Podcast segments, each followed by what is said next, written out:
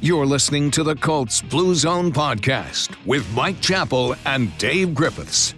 Hello, Colts fans, and welcome to the Colts Blue Zone podcast. You can't appreciate the highs without experiencing the lows, and the Colts hit a low point in Jacksonville on Sunday with an embarrassing 24 to nothing loss.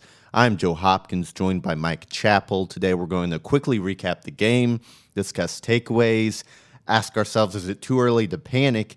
And we'll wrap up the show by checking in on the rest of the AFC South. Before we get started here, Mike, how are you handling the loss? Pretty good. Like I t- we said before the year, I do this long enough, and you tend to get over these losses quicker than normal. It's you just have to put it behind you, but because you spend so much time wondering what the heck happened, and through two games, it's like it's well, if you if you fix this, you'll be okay. If you fix that, you'll be okay it's like whack a mole at Chuck E. Cheese. It's just something. It's something else every time. And you know th- this is why these guys get paid big money. They got to fix it, and they got to do it quickly. It's it's a long season, but it's only 17 games. So you know you you can't just piddle away games like they're doing against so-called inferior opposition. Maybe this isn't inferior opposition. Maybe you're the inferior opposition. So they've got to get fixed. Yeah, maybe this uh, team was one that many overrated going into the season. We'll discuss that a little later in the show when we get to takeaways. For now, let's just jump right into the recap here. Colts without star linebacker Shaq Leonard, as well as wide receivers Michael Pittman Jr. and Alec Pierce for this game. Pittman Jr. appears to have injured his quad during practice leading up to the game. Um, and, and the Colts would struggle but not on the first play. They were actually able to move the drive, uh, move the ball on their first drive, very first play of the game, 19 yard pass to Nyheim Hines over the middle. But after a first and 10 on Jacksonville's 40 yard line, the Colts had failed to gain another yard. Third down, Matt Ryan throws a fluttering interception off his back foot, uh, intended for Ashton Dulin, but really just a terrible throw, a terrible decision. And the Jacksonville Jaguars take over the with the ball at their 32. They would go on a 15 play drive that took over nine minutes off the clock. They converted on third and eight, fourth and three, third and one. And then on a third and four, they scored a touchdown with a, a little pass to Christian Kirk from 10 yards out, right in front of Kenny Moore, who had a tough day in this one. Seven to nothing. Jaguars strike first. The Colts get the ball back, ready to respond. Whether they do, they go three and out. Matt Ryan is Matt Ryan is sacked by Josh Allen on second down. Got right around Matt Pryor. Ryan fumbled the ball. It was actually recovered by Nyheim Hines after bouncing around quite a bit. Jacksonville with their second drive now, third and ten after the Colts stuff um, stuff the run on first and second down. Lawrence goes deep to Marvin Jones. Julian Blackmon actually streaks across the field and makes a play on the ball, gets both hands on it, but can't come down with the interception. Still, Jaguars go three and out, and the Colts have a chance to tie things up early in the second quarter. Dulin gets three yards on first down. Jonathan Taylor stuffed for no gain on second. And on third and seven, Allen gets to Matt Ryan again for a sack second time of the game. Uh, he came on a little stunt on this one up the middle, and the Colts just had no answer for it. Colts go three and out yet again. Jacksonville drive starts at their 21, but they wouldn't need 15 plays to score this time. Uh, the Jaguars reach midfield, and holding call backs them up to a first and 20 but no problem for Jacksonville. Trevor Lawrence finds Christian Kirk for 26 yards. The very next play, James Robinson broke a 37 yard touchdown run, and the Jaguars extend their lead to 14. We're midway through the second quarter now, and the Colts need to wake up.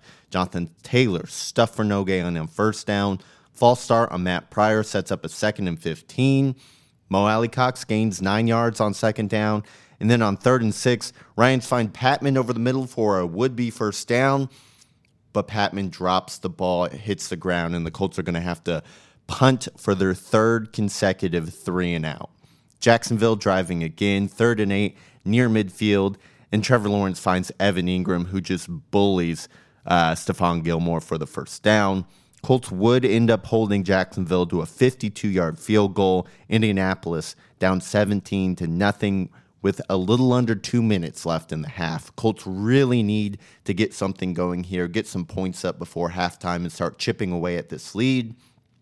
A first down to Dulin gets the offense to the 42 yard line, but Mike Strachan, false start, backs him up five yards. On first and 15, Matt Ryan is sacked again for an eight yard loss, and the Colts would end up having to punt and go in into halftime down 17. Jacksonville gets the ball to start that second half, and they drive into Colts territory. On third and eight, Stephon Gilmore jumps the route on a pass intended for Engram, gets both hands on the football, but can't come down for what would have been an impressive interception. Uh, the Colts do force a punt, and they get the ball for the first time in the second half. They pick up first down with Taylor on the ground. Patmon picks up seven yards to set up a third and three, but Matt Ryan can't com- connect with Mo Alie-Cox, who is blanketed in coverage. Fifth punt of the day for the Colts. The Jaguars would then go on a back-breaking 12 play, 92 yard, 7 minute and 42 second drive that ended with Christian Kirk's second touchdown of the day on a fourth and one from the five yard line. Jacksonville Jaguars now up 24 to nothing into the third quarter, and the Colts are trying to pull off a miraculous comeback. They reach Jacksonville's four yard line after a pair of 21 yard Jonathan Taylor runs and a terrific 23 yard catch by Mike Strachan on the sideline. First down, Ryans find Mo Alie-Cox in the back of the end zone, but the big man can't drag his second foot to get both feet in bounds and it's ruled incomplete. On second down, Matt Ryan can't find anyone and he's sacked again for an eight yard loss. Third down, Ryan hits Kylen Granson to set up a manageable fourth and goal from the two, but Parris Campbell's called for pass interference. It's now third and goal from the 22 yard line. A short pass, Nyheim Hines picks up nine yards, but that would not be enough. Matt Ryan would throw incomplete on fourth down, and another drive ends with disappointment. Indy's offense has another chance to score after the defense forces a three and out. They go 17 yards to Patmon, 39 yards to Ashton Dulin, and a three yard Taylor run would set them up with second and seven from Jacksonville's eight. But the Colts would fail to gain another yard. Three straight incompletions leads to the second straight turnover on downs. There's still over six minutes to go in this one, but both teams are pretty much done. Jacksonville's final three drives ends with a punt, a punt, and a turnover on downs where the Colts' final three drive ended with two Matt Ryan desperation interceptions, and uh, they f- finished the final drive of the game with two runs just to kind of kill the clock and finally put an end to this one. Final score 24 to nothing. Mike, if I'm not mistaken, this is the first Colts shutout since their 2018 6 to nothing loss in Jacksonville.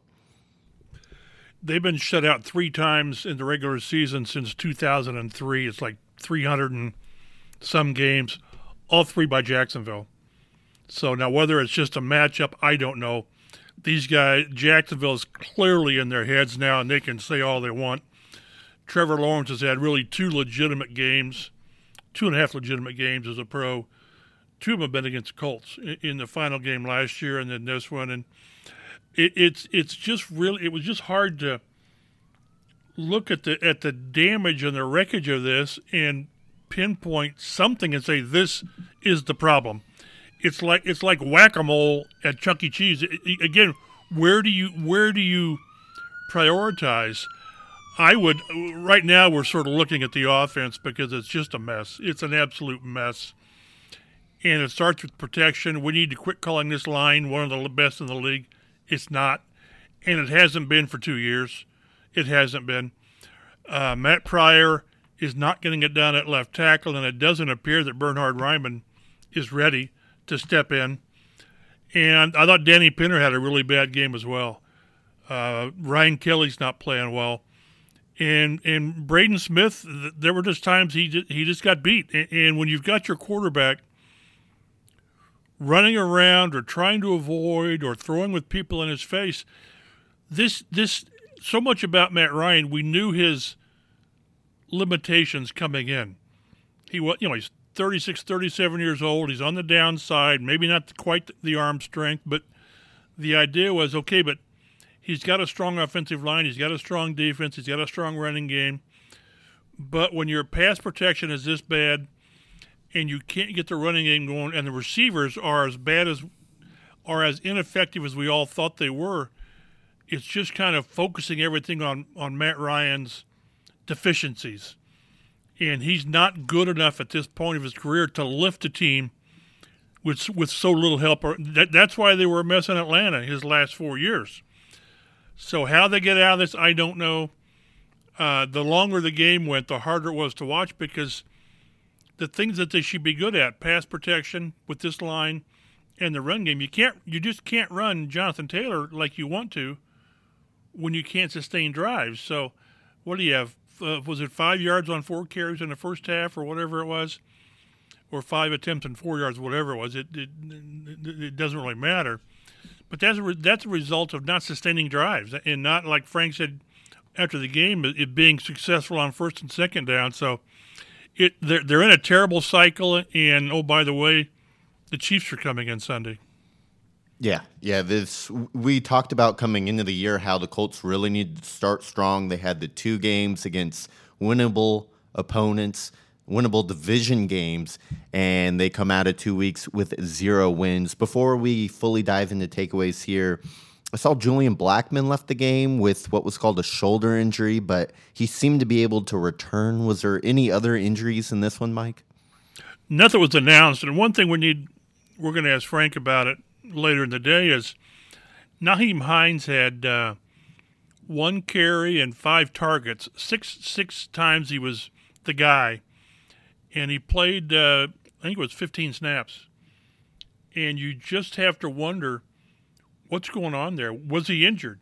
Because he had, I think, it was two catches and three targets on the first drive, and then not very much. Now, whether I, I don't know how when you're down Pittman and Pierce, and, you're looking for playmakers, how Nyheim Hines is so not not you know involved in the offense, and we you know maybe we'll find out that there was something going on and because if you, if you remember, Keke Coutee uh, handled the last punt, which might simply have been a case of the team not wanting to put Hines out there.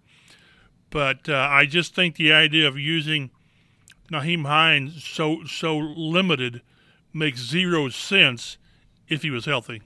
Yeah, remember when this team repeatedly told us not to worry because they have Nyheim Hines and he can do a lot in the passing game and that was going to be great uh, yeah, that's that's not looking so hot right now. Let's go ahead and get to our takeaways here. The Colts were a complete no-show. The team wasn't ready to play, and really, this is now the fourth time in a row Frank Reich's squad has come out flat. Uh, even with the Raiders game that ended up being close, they they started off down ten to nothing. They didn't score in the first quarter. They're able to come back in that one. Jacksonville last season that kept them out of the playoffs, and now these first two weeks in 2022 season with Houston and Jacksonville. The last three games, the Colts have entered the fourth quarter down a combined 67 to six. Like they've just been getting smacked uh, f- through the first three quarters of games. They're able to come back in the Houston game at least and tie that one. But the performance have been pitiful. Second year in the row, the Colts are winless heading into week three. After the game, Frank Reich called the performance pathetic. I'll go ahead and just read this quote here from Reich because we're going to talk about him a lot here in just a second. He said, quote, one of the things I said to the guys in here, and it doesn't make anybody feel any better, but I've been around long enough to know that as pathetic as that was today, where that is and where we need to be, the distance is not that far. It's not that far because we have got the guys, the coaches, and the players to do it. I know that doesn't play in the outside world, but I'm fine with that. We'll take our medicine. I'll take my medicine. We'll just keep doing what we do. We're two games into it. We're zero, one, and one. It's a long season. Mike, when I see the team, not just, you know, you talk about whack a mole, where to even start when it comes to fixing problems.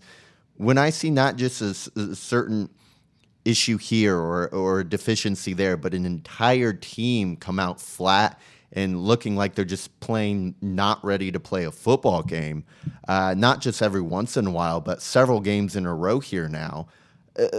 You got to look at the head coach and how he's preparing his guys and how he's getting his guys ready to play. I mean, in my mind, Frank Reich is officially, it's not a question of is he on the hot seat, it's how hot is his seat and is it too early to currently panic? Well, it's probably too early to panic because, first of all, the owner, who has extreme expectations for the franchise and for this season, he's never fired anybody midseason.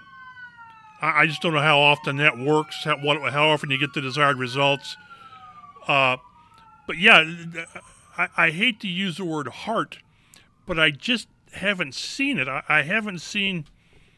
It, it, again, reading body language is really is really risky, but I just don't see it. I, I don't. Do they miss Shaq Leonard that much? I mean, is he the battery that, that kind of drives this team? I hope not, because then you have something wrong. And you read from stuff out of the locker room after the game to where they're PO'd and this stuff's got to end. It, it's on players. You know, I, I, I just always wonder how much a coach needs to motivate a team. The idea is to prepare them, get them ready to go. I just wonder how much, you know, Rockne speeches before a game work. Now, high school, yeah, college, probably. At the pros, I just think you have to have self starters. I, I just do. Now, if you're getting your rear end handed to you, going in the in the halftime and turn over some tables and dump the Gatorade, but yeah, but but th- th- this is this starts at the top. Uh, with, with the with the way Chris Ballard has fashioned this roster, and with the way Chris or uh, Frank Reich and his staff have prepared it you know, take them at their word, and they had two of their best practices of the year this past week. Motivated, intense, and all that. But to play like that is really hard to figure out. And a lot of owners would make a move. I just don't know how that would matter, how that would change things. And that's something Irsay just does not want to do. How bad would have to get? I don't know. I really don't. Uh, you've got a couple of former head coaches on your roster if you do that, but – that would be such a move of desperation and anger from the owner. I don't think we're there. They've got off to slow. They were probably in as bad a shape last year, uh, and then they, they go to Tennessee last er, last year and lose with an injured Wentz. So, and they've shown they can come back for this. But it's not so much that they're lose and tie; it's how they've looked getting there, and that's something that the owner has to really consider in your mind, do you point the finger at Reich more than Ballard, Ballard more than Reich? Like, w- what do you think is responsible for this star out of a team that we had such high expectations for? We talked about the defense on paper looks like the best defense we could remember seeing. Um, we thought the O line would be at least solid. We weren't expecting a top five offensive line, but when you got Jonathan Taylor, you expect at least a solid running game. We saw that in week one. Absolutely de- disappeared in week two. We thought the pass rush would be fixed with the additions um, of Yannick Ngakoue and, and healthy draft picks from a year before. No, nothing has really worked out through two weeks. Are you, you know, is it the way Chris Ballard has put this team together, the way Frank Reich is coaching it? Do those things just go hand in hand? How do you evaluate this roster and this team? Well, yeah, they go hand in hand because the owner, when he extended them, he tied him at the hip contract wise. So, yeah, they are. But when you look at it, after two games, and again, it's two games, and they've come out of, out of this before and, and put themselves in position. But almost every off-season decision or non-decision has not worked. I mean, almost every one. Uh, left tackle, you know, hasn't worked. Right guard, I don't think it's worked so far with Danny Pinter. Uh, wide receivers and tight ends. I mean, yes, the Pittman injury exacerbates, but but that, that that was the point. Have quality depth to where if somebody goes down, you're not hamstrung. You know, Parris Campbell has been a non-factor, a complete non-factor, and it, uh, Yannick Ngakoue, who was supposed to be that guy to sort of spearhead the pass rush, uh, hasn't gotten there. He's got one or two pressures, and that's it. Kwity Paye has two sacks, and both of them were in overtime. So so much that, that you that you banked on, and Matt Ryan, I'm not giving him a pass at all. I, I am not. But but thus far, he's not been the answer. I place more of it on the things around him. Uh, so you know, the first interception at Jacksonville was just apparently it's a miscommunication with Dulin. He expected him to be somewhere else. But boy, still threw that up there with two safeties on him. and and, and so much of the other w- w- was under pressure, and uh, so uh, but but but there, there there's no nothing really they did in the off season has worked, and you know there were five or six critical things. Stephon Gilmore make the interception, you know, and the one for Julian Blackmon that was tough, but guys make that play. I mean, quality players make that play. So Jonathan Taylor, I'm not putting this on him at all. But when when you've got perhaps the best running back in the league and you can't use him because of everything else, right now it's it's the structure of the team. And because because if if you're going to base your team on the defensive line and the offensive line, well, neither one's getting a job done. So I, you know, again, there's time to turn this around, but with every passing game, and, and I'm not saying this matters, but the fan base is irate. And again, a, a team and an owner can't, at least shouldn't, listen to the fan base too much. That because that that's just not going to work. But I, I don't know how.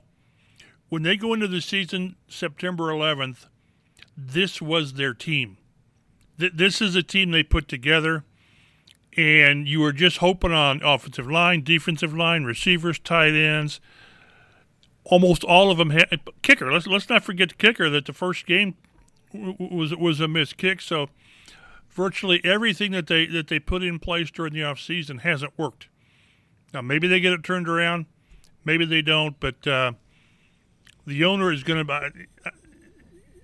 He he can't be happy. He's got to be royally PO'd how that manifests itself moving forward, I don't know, but this is not even remotely what anyone thought uh, when this season started. Absolutely not. No Michael Pittman in this one, and that was a big problem for the Colts. After 517 total yards and 33 first downs in Houston, the offense sputtered in Jacksonville, just 218 total yards and nine first downs. Over their 11 possessions, the Colts produced five punts, three interceptions, and two turnovers on downs inside the 20. By the way, the Colts are two of seven in the red zone this season, uh, keeping up with the struggles that kind of haunted them to begin last season, where they couldn't get they could move the ball into scoring territory but couldn't actually finish drives. Jacksonville Jaguars' own time of possession, 38-15 to 21-45. The leading, Mike, we talked about it all offseason. We love Michael Pittman Jr., but there's not enough in this receiving corps behind him. We were ba- basically begging the Colts to sign somebody and add depth to this receiver group. And it, it what's what happens? It shows up almost immediately. Week two, Ashton Dulin had himself a career day, five catches uh, on seven targets for 79 yards. But after him, not much. We mentioned Nyheim Hines. He finishes with 37 yards on four catches. Um, you said it 23 yards in the first drive, nothing since. Was he injured? Did they just not keep him as involved as they did in the first drive? Doesn't make sense to me. Michael Patman dropped, or not, uh, Dez Patmon dropped a key third down. Parris Campbell, zero catches, two targets. Is he injured and no one's saying anything? This was the guy who every single offseason when he's healthy, they rave about this kid. He's finally healthy right now, needs to step up and be the number one option. I believe he played the most snaps of the wide receivers this week, and he doesn't even come down with a single catch, only demands two targets out there. Jonathan Taylor, your best player on offense. I get you're down 24 points. Throw him the ball. He had just one catch for nine yards. Like, it, it, this offense turned out to be exactly what we were worried it was behind Michael Pittman Jr., where the level of talent and the level of production behind your number one guy is just not enough. Well, if you can't get, to, I'm, not saying this needs to be a, a Josh Allen throw the ball around the yard and, and live and die in a pass game at all, but you've got to throw it enough to where I mean the Jaguars they saw the same thing we saw they saw a receiving corps that that doesn't threaten you. It, it really doesn't. So until you prove that you can at least be competent in the passing game, Jonathan Taylor's going to run against stack boxes. And you know he, he got his he got uh, was one or two series late where he got most of the yards. They have got to be able to, to, to come out, establish him to be a threat early. They sort of did that at Houston, then they couldn't finish drives. But to, to think Matt Ryan where he is in his career can carry this team is ridiculous. It's not going to happen. Philip Rivers couldn't do it. Carson Wentz couldn't do it. So this is this is again this is about as comprehensive of a loss.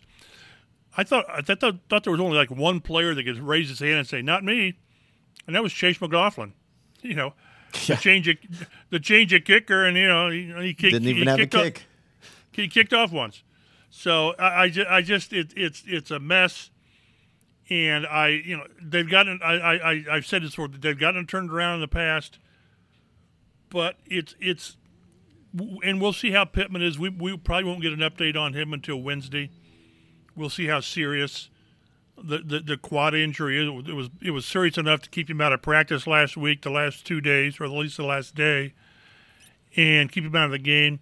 Shaq Leonard, we'll see. I don't know. I mean, it's, it's it, it, it can't. It, it's not that simple. That boy, when, when they get Shaq back, they're going to be okay. No, it's this is so much deeper, so much deeper. And like like I said, if if the offensive line was built right, then you, you you'd replace Matt Pryor. They did that with Julian Davenport last year. They started him until they couldn't. And uh, so you know, is Dennis Kelly a possibility? He's not played on the offensive line the first two games. So uh, the the one thing that you can't do is overreact, but the second, second thing you can't do is not to react. So they've got to make changes on the offensive line, we'll see. I think it was kind of obvious because again, when when Bernie Raimann got some snaps, he struggled too.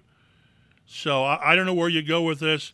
As I said, when you start a season, this is your roster. The moves you make now are you you, you get rid of uh, Blankenship and you bring in Chase McLaughlin. Okay, well, but it, to to find a receiver now, it's tough, and to watch if I'm not mistaken, weren't there opportunities in the offseason to sign O.J. Howard and to sign Evan Engram?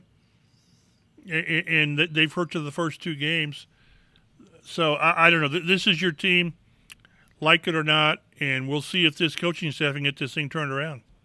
Yeah, we'll see quickly on the offensive line. I mean, anyone watching could see that they had a tough game. Uh, the offensive line was an issue out there. Matt Ryan, under constant duress, sacked five times, hit six other times. 42 of Jonathan Taylor's 54 rushing yards came on two carries when the team was already down 24 points in the fourth quarter, uh, meaning his other seven runs gained just 12 yards, absolutely stuffed the run. Matt Ryan, he didn't get a lot of help, but he was atrocious in his own right on Sunday. 34 uh, passer rating is the third lowest in his career across 224 games. 96 of his 195 passing yards came in the fourth quarter when the game was pretty much put away. Uh, he had three interceptions. I get two of them came in desperation time. One of them was even tipped, but the one on the first drive of the game was a horrible interception. Um, through two games now, Matt Ryan has completed 60% of his passes, 547 passing yards, one touchdown, four interceptions, sacked seven times and a 63 passer rating. Uh, I'm sure a lot of Colts fans, especially Dave, is out here saying we traded away Carson Wentz for this. Like, what, what was the point in even doing that in the offseason? The Colts are not getting better production out of their quarterback play. Wentz over there in Washington, 65% completions, 650 yards, seven touchdown passes, three interceptions, six sacks, 100 passer rating. I get Washington lost to Detroit last week, but uh, and we're not going to do this every week where we compare Wentz to Matt Ryan. They're in extremely different situations. But when you make the moves you make to basically blame the quarterback for your disaster of a finish to last season, get him out of there. The the owner in the front, basically the franchise talks tr- trashes Carson Wentz all throughout the offseason. You make this move for Ryan, you call him an astronaut, a Navy SEAL. He's the answer to all of our problems through two games. Carson Wentz is doing better without the Colts than Matt Ryan is doing with the Colts. Chap, do you think the Colts are feeling any kind of regret with Ryan? Is it too early to? Th- uh, what are the feelings with Matt Ryan and the struggles the passing game has had so far this season? No, I, I no, they, they were going to move. You know, again, they moved on from Wentz without knowing who their quarterback was going to be. So that was no question. That was the, the move they were going to make and the move they had to make. And if you give them a mulligan, they wouldn't go back and not do it. They wouldn't. It went much. It, it went much deeper than just his play, but this also wasn't what they expected from Ryan. You know, they weren't expecting Peyton Manning or, or Andrew Luck type play, but they were expecting more from him. But that's because they were expecting more from the offensive line, the running game, everything else around him. But having said that, he, he he's not blameless at all. You got to take care of the ball. I realize a couple of those t- interceptions came late, but a couple of you know the one the one wasn't the one early one. You erase that and maybe because you're driving, may, maybe something different happens. Or as bad as the team played, I'm not sure that one drive would have would have changed much. But no buyer's remorse. But you said you're not going to spend every week giving updates. People will be following week to week on, on how the, the tale of the tape. But th- this this is the guy they're they're they're going with, and keep in mind, it's a two year contract. So so so they we'll guaranteed see. But the second year, didn't they? Well, it, it was already guaranteed when, when, when they got him. It was guaranteed. It was two years, fifty six million, whatever it was. So, but but at the same time, most of us anticipate going after a quarterback in the draft next next year because you can't keep relying on thirty something quarterbacks. You can't do it. But uh, it, it's amazing. I, I, in my wildest dreams, I never expected 0-1 and one after two games. Again, like I said, it's it's funny when people nationally refer to this. Well, you know, the Colts were opening against bottom feeders in the division. Well, maybe not. Maybe maybe Houston and Jacksonville opened up against the bottom feeder, and there's there's very little the Colts can do or say right now with everything coming at them because they've not played well. When you don't play well at this level, you kind of deserve whatever you can get. Some of it's over the top without question, but they, they really have not a lot to offer in defense. And I would just say, you know, I think Matt Ryan does deserve a good bit of blame for his performance on Sunday. Um, he didn't have a lot around him, but there were times where there was a play to make. It, it also just seemed like anytime a defender got near him, he he would go down. Like he wasn't able to elude pressure. Um, they would grab him by the shoulder, and he wouldn't be able to run out of their grasp. It looks like it looks like a 37 year old quarterback out there. It, it, just does. So I'm not, at a certain point, I'm not sure uh, what else Colts fans were expecting, other than maybe a little bit better performance from the offensive line, give them time and keep them clean back there. But uh, when you surround a quarterback with the cast that the Colts surrounded them with on Sunday, I think just about any quarterback would struggle out there. I mean, it, take draft a quarterback number one overall next year and put him in this offense, and he's going to have struggles with these receivers and this kind of protection that he's being offered. So, I, I, it seems simple to me. You don't surround your quarterback with playmakers, and it's hard to make plays, but it's something we've seen year after year from the Indianapolis Colts. Uh, Go ahead, Mike. You got something no, to say? No, and, and again, moving forward, there's not a lot you can do personnel wise. Yeah. There just isn't. I mean, if let's say Pitt comes back this week, and, and I think Alec Pierce probably does. I think he was kind of close last week, but couldn't pass through protocol. Uh, at least Pitt gives you a chance in the pass game, and Pierce we don't know. You know, people can say, "Well, they missed Alec Pierce." Well, he he's, he's he's done very little thus far in two games with, with the first game and the concussion. So th- th- this is where they are, and they are having to deal with, with decisions they made in the offseason because when you get to this point, I'll just beat it up until I'm blue in the face. When you get to this point, there are no easy fixes except for cutting your kicker and getting a new kicker. Yep. Uh, the last last takeaway I have here is pass rush was non-existent. Zero sacks on Lawrence. They hit him just twice. Trevor Lawrence finished 25 of 30 for 235 yards, two touchdowns, no turnovers. Mike, Gus Bradley's defense has been pretty disappointing through two games. I don't think I think the offense is far more to blame, but Gus Bradley's defense has not been what we expected going into the year. We well, what we expected was different from Eberflus. Well, of all the people that were, that, that were, were, more than happy to see Matt Eberflus go to Chicago, his defense created takeaways, and they stopped the run. This team stopping the run, except oh by the way, the 37 yard up the gut of your defense that Robinson had. So yes, again, it, it's a two-game snapshot, but you can't be impressed. You can't be encouraged. Ngakoue's not gotten it done. DeForest Buckner's been quiet. Now he's got the hip injury. How much did that limit him? If if it limits him that much, then he shouldn't play. And they've not gotten their their eight man defensive line rotation down yet. You know, Dayo's not getting a lot of push or a, a, a lot of play time. So it's it's just like I say, in in every area you see problems. Uh, the the punter's been pretty good. Matt, Matt Matt Haack's been pretty good. Uh, so, so, it's that that shouldn't be what you that shouldn't be your your your your shining light is your your punter's playing pretty well. So I you know you hopefully they they pull out of this. It's just that again they by what by perceptions, the two easy games are out of the way, and now you got this stretch with Tennessee twice, Kansas City and Denver.